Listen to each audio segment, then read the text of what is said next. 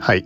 今回は前々回触れた写真だとかイラストのグッズを販売するのに、まあ、使えるサービス Printful、読み方 Printful かな？はい。それの話を、まあ、 Society6 とか RedBubble みたいなのと比較する感じで話をしました。でその後にちょっといろいろ触ってみたところでいろいろと思うところあったのでざっくり今回その話をしようかなと思います。はい。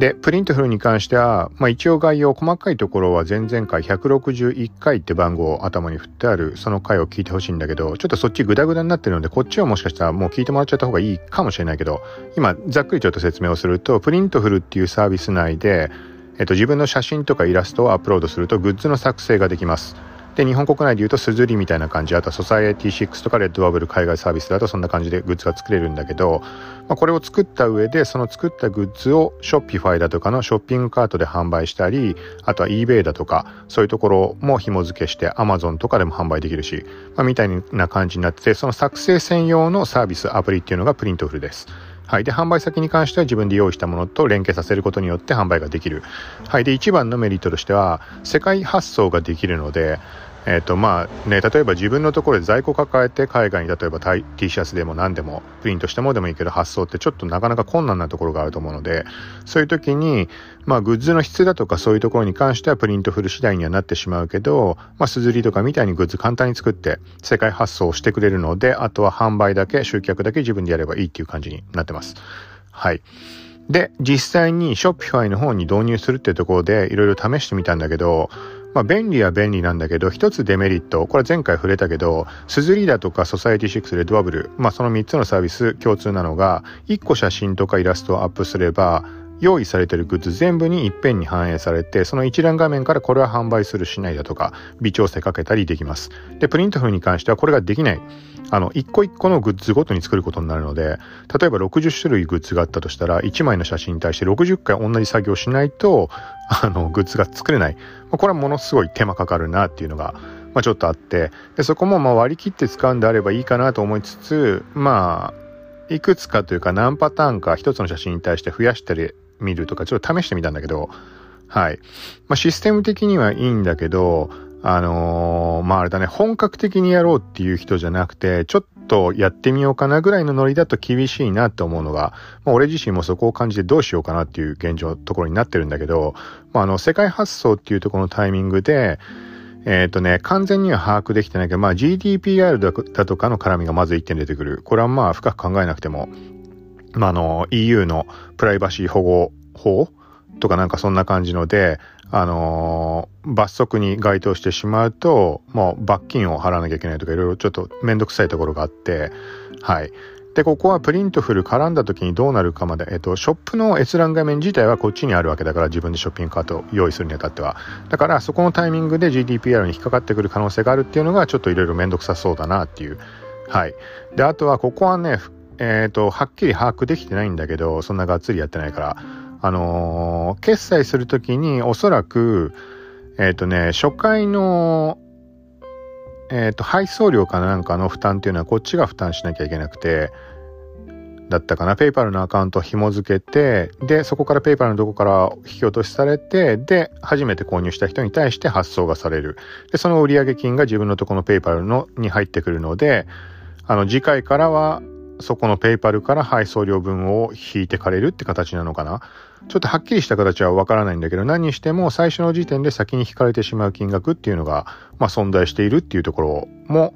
ちょっとあの、しら、ちゃんと調べないとダメかなっていう、そういうレベルのところ。はい。で、あとは、これも、うんと、 Printful 側のところで処理される部分だとは思うんだけど、各国ごとの税金だとかそこら辺の絡み。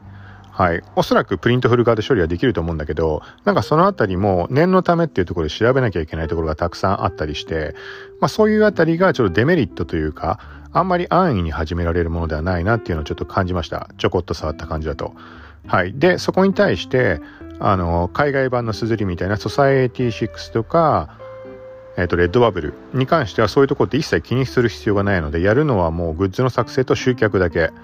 で、あの、配送だとか、配送にかかる料金だとか、その各国の税金だとかの処理に関しても当然そのサービス内で完結してしまっているので、そういう細かいところは一切気にする必要がないっていうのが、まああの、改めてそこがメリットだなっていうのを、今回 Shopify と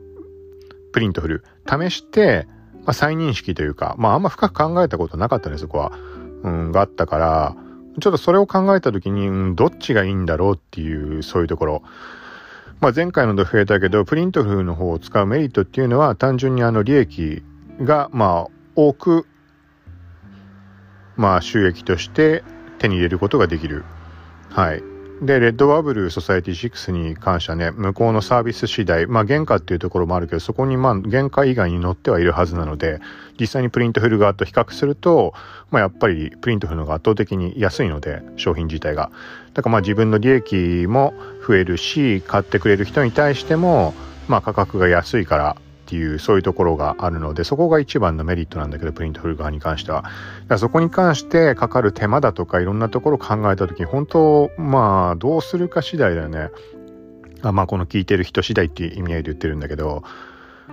まあ冒頭の方で触れたそのプリンタフ Printful のデメリットその税金だとかの処理だとか発送の配送料を先に負担だとかあとまあ GDPR とかそこら辺の絡みがあるわけだけど、ここら辺全部総合して考えたとき、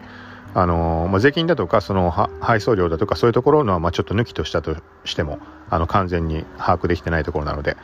にしても何にしても、まあ、やっぱり自分の手持ちのサービスのところっていうところで、いろいろそのセキュリティ的な問題とかも当然出てくるので、これまあ当たり前だけどね、これはワードプレスにしたってブログにしたって当然そうなんだけど、そこに少なからず決済処理とかが絡むものっていうのを、まあ、やるにあたってあんまり安易にはやっぱりそこが一番重要なところかなっていう、まあ、気になるところが、まあ、そこあるなっていう。はい。なので、えっ、ー、と、まあ、前回の、まあ、タイトルの付け方とかも含めて、まあ、世界で写真とかイラストを販売したい、まあ、グッズとかを販売したい人向けみたいなタイトルつけた感じだと思うけど、あと内容全部は覚えてないけど、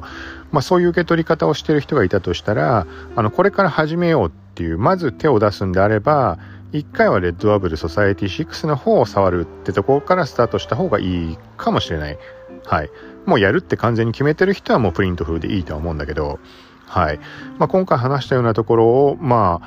あ、頭に全然置いてなかった人っていうのも中にはいるかもしれないので、まあ、そのあたりは事前に今回の話参考にしてもらって、まあ、使い始めるかどうするかっていうところを、まあ、決めてもらうというか、まあ、3種類とも試してみるのが一番いいとは思うんだけど、うん。例えてまあプリントフルだと Shopify とかに関してはあの全くそういうウェブのサービスとか触ったことない人には、まあ、多少なりとも簡単ではあるんだけど、まあ、ちょっと悩む部分ももしかしたらあるかもしれないので分かんないことだらけで。はい。みたいな感じもあるので、まあ、このあたりはちょっともうちょっと試した上で、また結果というか、うん、ちょっとまたポッドキャストのでも話をしようかなと思うので、はい。ということで気になる人はまた、まあ、今後もここはちょっと触れていこうかなと思うので、まあ、フォローなり、購読なり、ポッドキャストの方しておいてもらえたらなと思います。はい。ということで、ちょっとインスタグラム絡みのものに関しても、今回1個前のところでインスタミュージックスタンプっていうの触れたけど、もう一つ、インスタグラムの、なんだろうな、まあ、最近の流れみたいなところ、はい。そこもちょっと配信しようかなと思うので、ちょっと話は変わるけど、はい。そっちも興味ある人よかったら聞いてみてください。さよなら。